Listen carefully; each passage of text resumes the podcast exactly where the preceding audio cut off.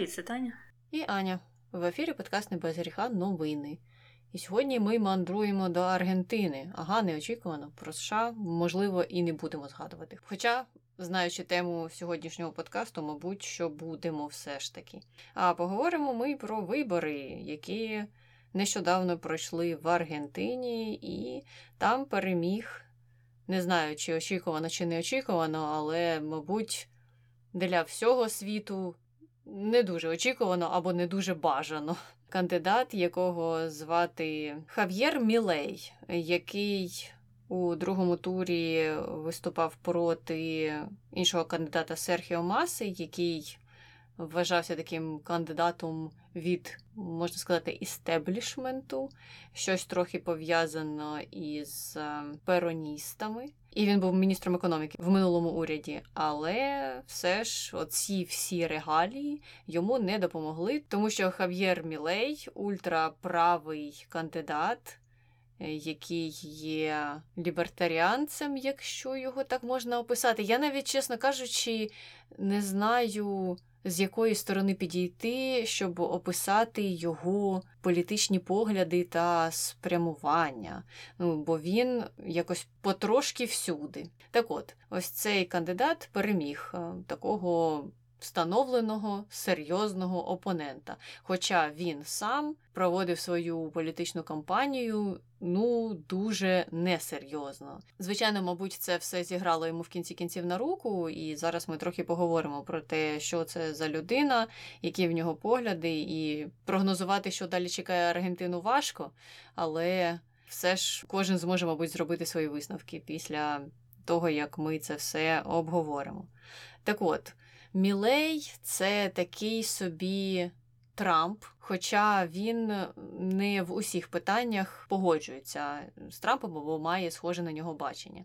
Але сама кандидатура і сама особистість, і те, як він виступав на перегонах передвиборчих, все це дуже схоже. Він надихався саме Дональдом Трампом. І ця карта, як ми бачимо, зіграла в Аргентині. Однак зрозуміло, що це не було тільки завдяки тому, що він подивився, як Трамп. Обирався у свій час і все перекопіював. А відбулося це все ще за рахунок того, що були певні передумови. В Аргентині вже довгий час економіка не на підйомі, а навпаки, на спаді. Потім у них були дуже серйозні обмеження протягом ковіду, і вони буквально зняли їх. Ну, зовсім нещодавно, минулого року, якщо я не помиляюся. Тобто там щось на зразок тієї політики, яка в Китаї була. Ну, зрозуміло, що не так жорстко, але існували обмеження, які заважали людям працювати, а там не так багато людей може працювати віддалено, і ну, це, звичайно, все впливало на їх доходи. Населення підніло, інфляція там величезна, більше ніж 100%. Е, ну і політична криза також відповідно. Наростала через усе оце, і таким чином оці кризові умови, оця невизначеність серед населення якраз сприяли тому, що з'явився такий кандидат, як Хав'єр Мілей, який дуже різко виринув на цю політичну арену з радикальними закликами, такими як те, що він розпустить половину уряду, те, що він відмінить купу міністерств, те, що він звільнить купу чиновників, просто дивлячись або там на їхні дати народження, або на те, як закінчується їхній податковий номер. Ну, коротше кажучи, там різні версії були у нього, як він буде звільняти за якою ознакою. Ну тобто у нього зовсім несерйозний підхід до керування країною. Як здається, з його кампанії. Я не знаю наскільки можливо він зараз усвідомить, що він переміг на виборах і трошки по-іншому стане підходити до своєї роботи. Але так, е, тобто такі гучні заяви у нього були, і це. Людям, як ми бачимо, сподобалося. А саме це сподобалося дуже сильно молодому населенню, що неочікувано, і особливо молодим чоловікам, які, мабуть, найбільше серед усіх переживали фрустрацію у зв'язку з тими усіма негативними чинниками, які в Аргентині відбувалися. І до цього ще на цих молодих чоловіків, як виявилося, дуже давило те, що Аргентина ж нещодавно прийняла ліберальні закони, які стосувалися прав на аборти, які стосувалися гендерних прав, і були незадоволені всією цією політикою, які в свою чергу вирішили підтримати цього Хав'єра Мілея, який це не підтримує також і хоче там багато чого повідміняти. Він в питаннях права на аборт консервативний, він е, в питаннях е, рівноправної оплати праці ну не те, щоб навіть консервативний, він просто не бачить цілі в тому, щоб вона була рівноправна. Він не хоче приймати ніякі реформи, його це зовсім не цікавить. І от жіночу частину населення прогресивну він розлютив цим. А чоловічу частину населення, яка була там незадоволена певною лібералізацією до того, яка відбувалася, він навпаки до себе привернув. І от таким чином йому вдалося дійсно перемогти. Ну і крім того, в нього ще була дуже активна кампанія в соцмережах, яка зіграла йому на руку, особливо в Тіктоці, це все поширювало. Ну, знову ж таки, ми говоримо про молоде населення, тому це все йому допомогло. І тут ну, дуже важко аналізувати. Чому так сталося? Чому такий е, кандидат, який в іншій ситуації, можливо, мав би всі шанси перемогти? Я кажу про екс-міністра економіки, про масу. Ну, бо це такий серйозний, поміркований, можна навіть так сказати, кандидат. Він лівого спрямування, але не ультралівий. І чому так сталося, що у нього позиція виявилася хиткою? Це тому, що люди дійшли до такого краю, де вони вирішили, що їм настільки не подобається встановлений устрій в країні, що вони готові обрати дуже безвідповідального судячи з його кампанії кандидата, просто щоб все змінити в країні. І тут, е, якщо послухати інтерв'ю, почитати статті, різні люди керуються різними причинами. Хтось каже, та мені все одно, хай воно все горить. Того я вибрала чи вибрав Мілея. Інші кажуть, мені набридли оці всі представники естеблішменту, треба їх вимітати. А Мілей йде з девізом, що так, я це все зроблю. Тому ми обираємо Мілея. Інші кажуть, що Мілей зараз розпустить половину уряду, чиновники наживаються на нас, а нам ні на що жити. От він, якраз розпустивши е, цю половину уряду, нам допоможе фінансово. Ми обираємо Мілея. Оці усі популістські заяви його зіграли для певних верств населення, і кожен побачив у цьому якийсь для себе там не знаю, позитив чи не позитив, але надію на зміни. Тому йому вдалося перемогти. Я не знаю, що очікує Аргентину далі. Прогнози економістів зараз дуже песимістичні, але ну ми ж знаємо, що це поки що гадання на кавовій гущі, і, можливо, все ж таки цьому кандидату не вдасться так легко все зруйнувати настільки, як він це обіцяв зробити. Ну реально, чувак обіцяв просто все зруйнувати прямим текстом. Так, але незважаючи на всі ці е, речі, про які ти говорила, а точніше, якраз зважаючи на них, у мене є трохи радості від того, що його все ж таки обрали. І зараз я поясню чому. По-перше, він е, академік, він е, викладав в університеті, він автор багатьох академічних праць з економіки. І так, дійсно, економічно він е, дуже правих поглядів, е, ну фактично лібертаріанських, саме в економічному плані він виступає за маленький уряд, за те, що був е, якомога найменший, якомога найменша роль держави. В суспільному житті, тобто це маленькі податки, але і дуже обмежені державні сервіси. Через це він говорить про те, що е, треба оце позакривати там. Майже всі міністерства позвільняти там більший відсоток е, чиновників, е, і настане нам тут е, щастя, так? Е, ну і він же е, грає на тому, що чиновники оце там жирують, а ви зубожієте. Ну, це нам знайома історія. Зубожієте, і треба вигнати чиновників, і тоді ви станете менше зубожіти. Так чого я трохи радію? По-перше, це буде прекрасним прикладом ілюстрації, чому А. Академіки рідко коли бувають хорошими політиками,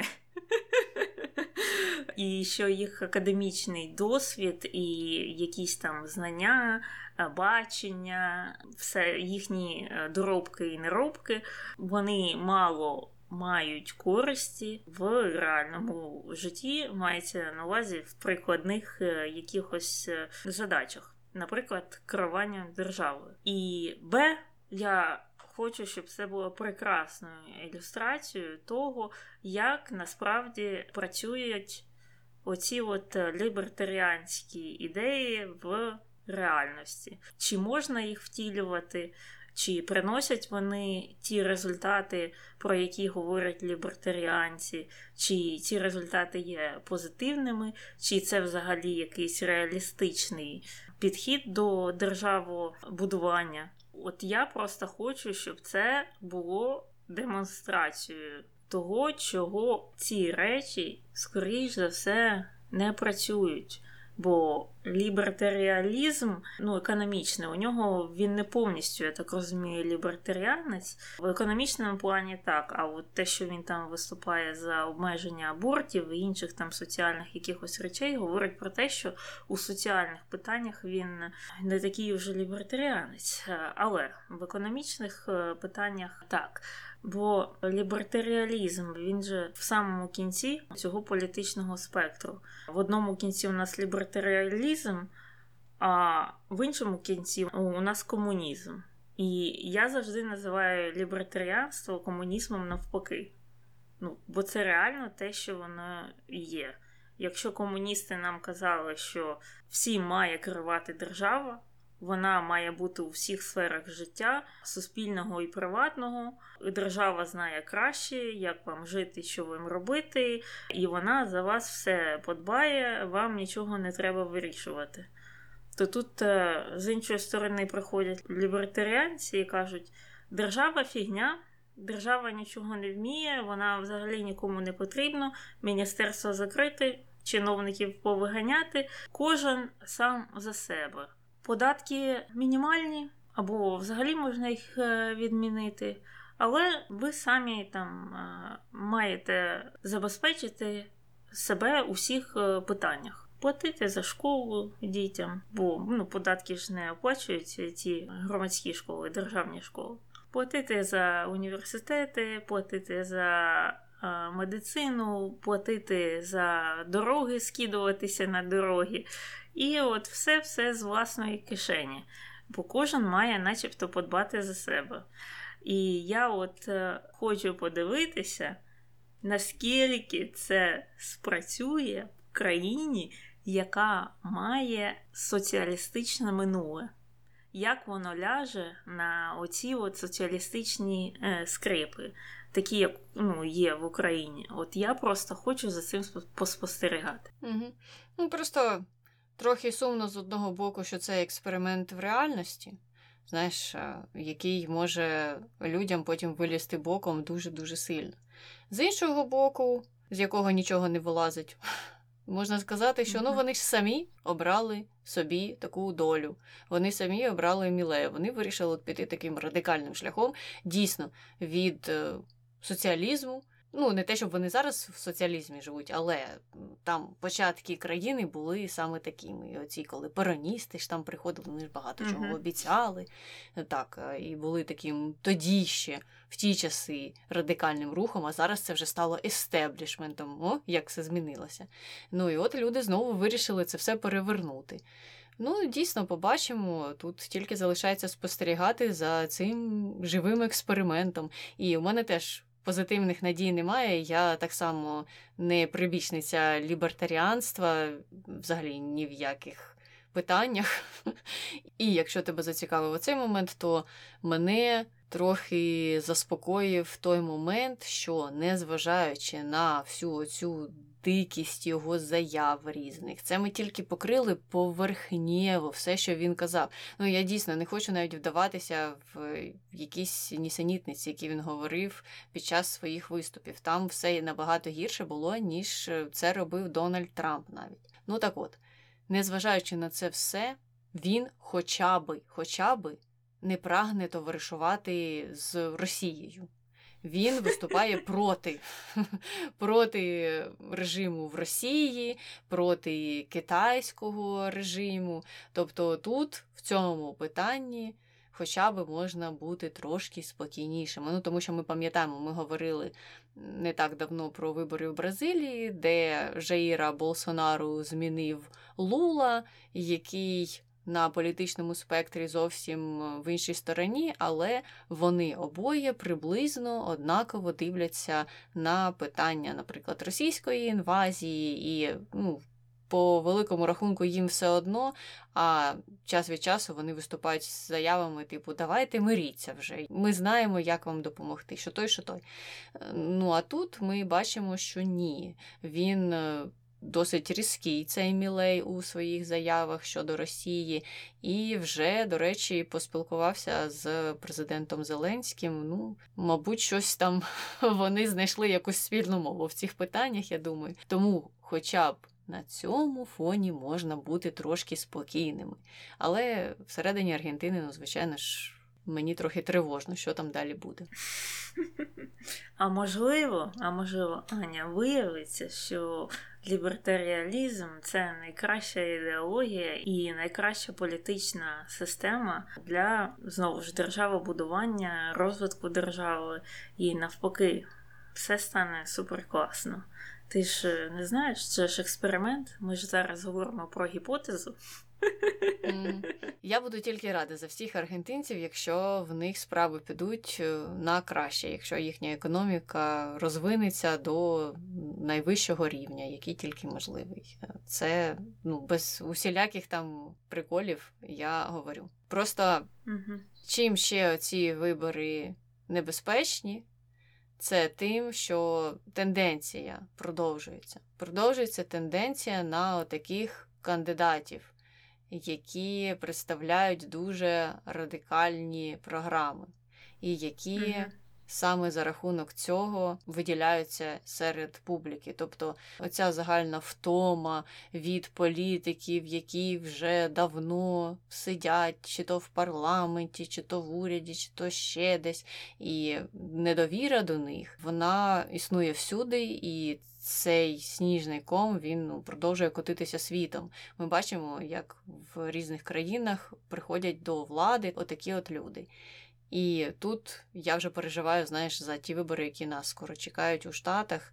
Ну і як це може повпливати також на зовнішні питання. Ну тут е, я згодна, що центристів щось дуже мало залишилося. Дуже мало. Так, дійсно, виходить зараз так, що кандидати з якимись поміркованими програмами, програмами, які раніше ще 10 років назад вважалися би дуже адекватними, і всі б за них дуже радо побігли голосувати, зараз вбачаються як нудні діди чи баби, тут будемо підтримувати рівноправі, які нічого не тямлять, і треба навпаки щось змінювати і їх усувати. І от якщо переходити до штатів, то тут, в принципі, ну, зараз те ж саме, не зважаючи на те, що Джо Байден робить багато чого. Йому не довіряють, у нього низький рейтинг, і ще більше небезпеки завдає той факт, що на наступних виборах вже стало зрозумілим, що будуть балотуватися кандидати від третіх партій, і це той випадок, коли за такою нестабільною системою ці кандидати можуть вносити ще більшу нестабільність, ніж яку вони там зазвичай вносять. Ну бо зазвичай зрозуміло, що вибори в Штатах ідуть між представниками від республіканців і демократів. В основному там на третіх кандидатів ніхто не зважає. На якихось виборах навіть Кані Вест балотувався. Ну і що за нього проголосували його родичі, і то не всі, і все. А тут, в цьому випадку, можна, мабуть, згадати вибори 2016 року, провести паралель з ними, коли кандидати від третіх партій мали вплив на те, як закінчилася та історія, через те, що відрив між основними опонентами був дуже невеликий, дуже незначний.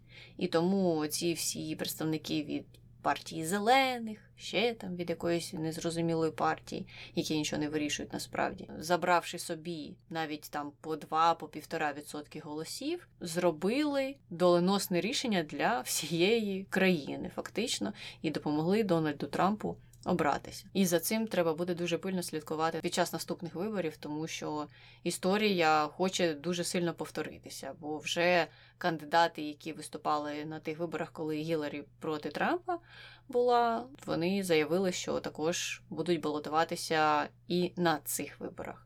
І тут уже знаєш, задаєшся питанням, а хто їх фінансує? Чого вони так вилазять час від часу дуже яскраво і перетягують на себе частину голосів е, людей? Я реально Мгм. дуже переживаю зараз за от кандидатку, наприклад, від партії зелених Джил Стайн. Вона зрозуміла, що ніяких перспектив бути обраною немає. Але от саме ці невизначені молоді люди, які мають ультра, можливо, ліві погляди, можуть в її особі бачити. Ну, якусь альтернативу, знаєш, типу, я піду на вибори, я проголосую, але це не буде Байден або Трамп. Це буде от кандидат від партії зелених. Мгм. Не зрозуміло навіщо, але так. Ну, як там казали, будь особливим. Угу, угу.